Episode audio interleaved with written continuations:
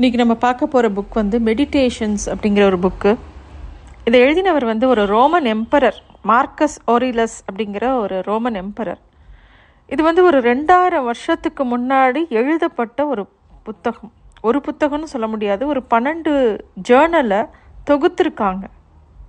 இவர் ஒரு Roman emperor இவரோட தாட்ஸ் எல்லாம் இவர் ரொம்ப அழகாக எழுதி வச்சிருக்கார்.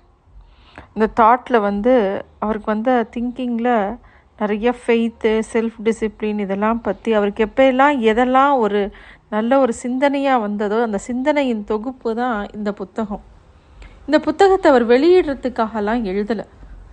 இவர் அவர் வந்து தன்னை தானே இம்ப்ரூவ் பண்ணிக்கிறதுக்காக எழுதப்பட்ட விஷயங்களை அப்படியே பதிவு பண்ணி வச்சுருக்காரு. இதை பிற்காலத்தில் கிட்டத்தட்ட ஆயிரத்தி ஐநூற்றி ஐம்பத்தெட்டில் ஹெய்டல்பர்க் யூனிவர்சிட்டி ஜெர்மனியில் இந்த பன்னெண்டு புக்கையும் பார்த்து படித்து பார்த்துட்டு இதில் இவ்வளோ ஞானம் இருக்கே. இது கண்டிப்பாக உலகத்துக்கு பயன்படும்னு சொல்லிட்டு இதை பிரிண்ட் பண்ணியிருக்காங்க இதில் வந்து இந்த புஸ்தகம் வந்து பில் கிளின்டனுக்கு ரொம்ப பிடிக்குமா? அவர் அடிக்கடி வாசிக்கக்கூடிய ஒரு புத்தகம் இது. இதில் வந்து அவர் லைஃப்பில் என்னெல்லாம் நமக்கு நம்ம கண்ணு முன்னாடி வருதோ நம்ம ஞானிகள்லாம் என்ன சொல்லி வச்சாங்களோ அது எல்லாத்தையும் அவர் இந்த புத்தகத்தில் சொல்லியிருக்கார். முதல் விஷயம் என்னென்னா the true meaning of logic is not something that always needs to make sense but it always have purpose அப்படிங்கிறார். இந்த லாஜிக் லாஜிக்னு நம்ம சொல்கிறோம்ல நம்ம லாஜிக்குங்கிற ஒரிஜினல் வார்த்தை வந்து க்ரீக்லேருந்து வந்திருக்கு. லோகோஸ் அப்படிங்கிறோட அர்த்தம் தான் லாஜிக்கு லோகோஸ்னா ரீசன் அப்படிங்கிறாங்க. ஒரு விஷயத்துக்கு உண்டான காரணம். இவர் என்ன சொல்கிறாரு இந்த உலகத்தில் இருக்கக்கூடிய ஒரு செடி மரம் இந்த பில்டிங் இல்லை ஒரு மனுஷன் எல்லாருமே வந்து ஒரு பெரிய மாஸ்டர் பிளானோட ஒரு அங்கம் அப்படிங்கிறார். இதில் வந்து இது நல்லது கெட்டது அதெல்லாம் எதுவுமே கிடையாது. எல்லாமே ஏற்கனவே தீர்மானிக்கப்பட்ட விஷயம். எல்லாமே அதுவே சரியாக தான் நடந்துக்கிட்டு இருக்கு. நம்ம வந்து அந்த அவ்வளோ பெரிய டிசைனில் நம்மளும் ஒரு பார்ட்டு நீங்கள் கேட்கலாம் தீவிரவாதமோ இல்லை ஒரு சாவோ இல்லை ஒரு நோயோ இதெல்லாம் உலகத்தில் நடக்கும்போது அதுவும் அந்த டிசைனில் ஒரு பார்ட்டு தான் அப்படிங்கிறாரு. அதே மாதிரி உலகத்தில் நல்ல விஷயங்கள்லாம் இருக்கு இல்லையா? ஒரு நல்ல ஒரு ரெயின்போவை பார்க்குறதோ ஒரு அழகான பறவைகளை பார்க்குறதோ நல்ல விஷயங்களும் நடக்கும். நம்ம மோசம்னு நினைக்கிற விஷயங்களும் நடக்கும். ஆனால் இது எல்லாமே ஒரு பெரிய ஒரு டிசைனுக்குள்ள ஒரு அங்கம் அப்படிங்கிறாரு. இதை வந்து நம்ம நல்ல விஷயம் நடக்கும்போது ஏற்றுக்கலாம் ஆனால் நமக்கு நெருக்கமானவங்க யாரையாவது ஒருத்தரை இழக்கும் போதோ இல்லை நமக்கு பெரிய துக்கமாக ஏதோ ஒரு விஷயம் வரும்போதோ நம்மளால் இதை ஏற்றுக்க முடியாது. ஆனால் இந்த மார்க்கஸ் என்ன சொல்கிறாருன்னா இந்த உலகத்தில் இருக்கிற நடக்கிற எல்லா விஷயமும் ஒவ்வொருத்தர் வாழ்க்கையில் நடக்கிற எல்லா விஷயத்துக்கும் ஏதோ ஒரு காரணம் இருக்குது அந்த காரணம் வந்து ஏற்கனவே தீர்மானிக்கப்பட்டது. அதில் நமக்கு கண்ட்ரோலே கிடையாது அப்படிங்கிறாரு.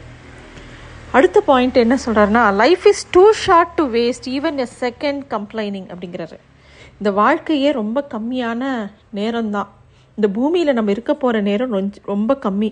அதனால் நம்ம என்ன பண்ணணும்னு நம்ம நினைக்கிறோமோ அதை பண்ணுறதுக்கு அந்த டயத்தை நம்ம உபயோகப்படுத்தணுமே தவிர எதையாவது நினச்சி வருத்தப்படவோ கோபப்படவோ ஒரு விஷயத்தை நினச்சி கிரிப் பண்ணவோ அவசியமே கிடையாதுங்கிறாரு. எமர்சன்கிற பெரிய திங்கர் ஒரு விஷயத்த சொல்லுவார் for every minute you are angry you lose sixty seconds of happiness அப்படிம்பாரு. நம்ம ஒரு விஷயத்த இப்போ ஒரு பேங்க்குக்கே போகிறோம் அப்போ பெரிய கூட்டம் இருக்குது பெரிய லைனில் நிற்கிறோன்னா எரிச்சல் படுவோம். இவர் என்ன சொல்கிறாரு அந்த மாதிரி எரிச்சல் படுற நேரங்கள் எல்லாமே வீணாக போகிற நேரங்கள் அப்படிங்கிறார். நமக்கு ரொம்ப தெளிவாக தெரியணும். நம்ம இந்த பூமிக்கு கொஞ்ச காலம்தான் இருக்க போகிறோம் அதுக்குள்ளே நமக்கு என்ன பண்ணணும்னு ஆசைப்படுறோமோ எப்படி வாழணும்னு ஆசைப்படுறோமோ அதன்படி நம்ம வாழ்ந்தோன்னா நம்ம வாழ்க்கை இன்னும் நல்லபடியாக இருக்கும் அப்படிங்கிறார். இவர் ஒவ்வொரு நாளும் அந்த ஜர்னல் எழுதும்போது தன்னைத்தானே எப்படி அடுத்த நாள் மேம்படுத்திக்கிறதுங்கிற ஒரு கவனத்தோடையே எழுதியிருக்காராம் இதை அடுத்த முக்கியமான point the only pain you suffer is the one you inflict upon yourself அப்படிங்கிறாரு. இவர் வந்து இந்த ரோம சாம்ராஜ்யத்துக்கே பெரிய ராஜா. அந்த மாதிரி ஒரு ராஜாவாக இருக்கும்போது ஒரு சாதாரண விஷயம் கிடையாது. எத்தனையோ பேர் இவரை கொல்ல வருவாங்க எத்தனையோ பேர் இவரை ஏமாற்றுவாங்க எப்போ பாரு வந்து ரோமன் எந் எப்பேற்பட்ட எம்பையர்லேயுமே பெரிய ராஜா இருந்தால் அவனோட உயிருக்கு ஆபத்து இருந்துக்கிட்டே இருக்கும். மார்க்கஸ்க்கும் அது தெரியும். மார்க்கஸ் என்ன நினைச்சாருனாக்கா உலகத்தில் உடம்பு வலி மனசு வலி ரெண்டுமே இருக்குது ரெண்டுத்துலேருந்து நம்ம தப்பிக்கவே முடியாதுங்கிறாரு.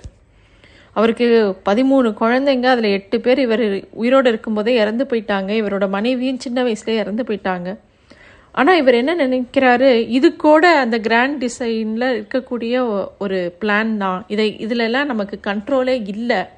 எது நடக்கிறதோ அதுக்கு சாட்சி ரூபமாக தான் இருக்க முடியும் அப்படிங்கிறதுல அவர் ரொம்ப தெளிவாக இருக்கார். மார்க்கஸ் என்ன சொல்கிறாருன்னா வெளியிலேருந்து நம்மளை பாதிக்கக்கூடிய விஷயங்களில் நமக்கு எந்த கண்ட்ரோலுமே கிடையாது அப்படிங்கிறார். ஒரு விஷயத்தை இப்போ யாராவது ஒருத்தர் நம்மளை திட்டுறாங்க அப்படின்னா அந்த திட்ட நம்ம திருப்பி யோசனை பண்ணும்போது தான் அது நமக்கு துக்கமாக இருக்கும். அந்த திட்டோட நம்மளை நம்மளை ரிலேட் பண்ணிக்கலன்னா நம்ம அதை உள்ளே விட்டுக்கலன்னா அது நம்மளை பெரிய துக்கப்படுத்தாது.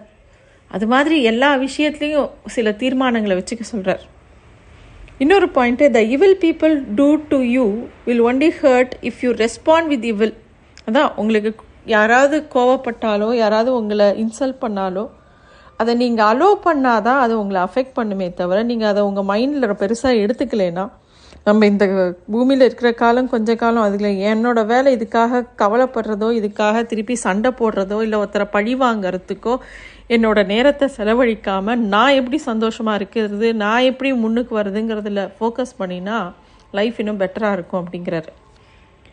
இதில் இன்னொரு நல்ல பாயிண்ட் இந்த புத்தகத்தில் இருக்கிறது என்னென்னா be a guardian to your inner self அப்படிங்கிறாரு.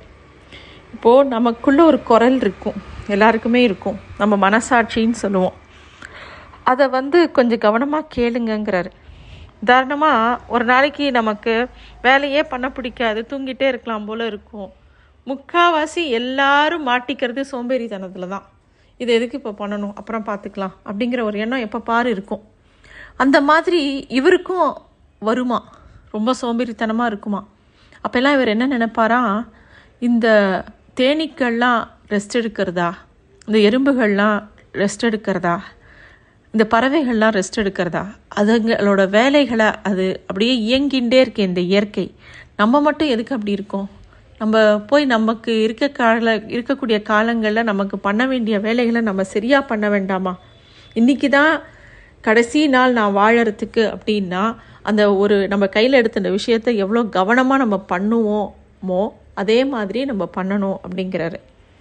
அப்புறம் இன்னொரு பாயிண்ட் என்ன சொல்கிறாரு remember the existence of death to stop worrying about others அப்படிங்கிறாரு. மரணத்தை பற்றி யோசிக்க சொல்லித்தரார். மரணத்தை பற்றி சொல்லும்போது இவர் என்ன சொல்கிறாரு நம்ம எல்லாருக்குமே நம்ம இறக்க போகிறோங்கிறது ரொம்ப கண்டிப்பாக தெரியும். அப்படி இருக்கும்போது இன்னொருத்தரோட ரேஸ் ஓடுறதோ இன்னொருத்தர் என்னை பற்றி என்ன நினைப்பாங்க அப்படிங்கிறதோ அந்த மாதிரி நம்மளோட எண்ணங்களை இன்னொருத்தரை முன் வச்சு நினைக்கும்போது நம்ம திருப்பி திருப்பி ஒரு சக்கருக்குள்ளே நெகட்டிவ் சக்கருக்குள்ளே மாட்டிக்கிறோம். அப்படி இல்லாமல் நம்ம என்ன பண்ணணும்? இன்னியும் நேற்றை விட இன்றைக்கி நம்ம இன்னும் பெட்டராக இருக்கோமா? நம்ம இறக்கறதுக்கு முன்னாடி நம்ம என்னெல்லாம் பண்ணணும்? ஏன்னா இறப்பை பற்றி யோசிக்கும்போது நம்ம வாழ்க்கையில் இருக்கும்போது என்னெல்லாம் சிறப்பாக செய்யணுங்கிறத நம்மளுடைய கனவுகளை பற்றி நமக்கு ஜாஸ்தி நினப்பு வரும். அந்த கனவுகளை நம்ம நிறைவேற்றணும் சீக்கணுங்கிற ஒரு உற்சாகமும் உத்வேகமும் நமக்கு கண்டிப்பாக வரும் அப்படிங்கிறாரு.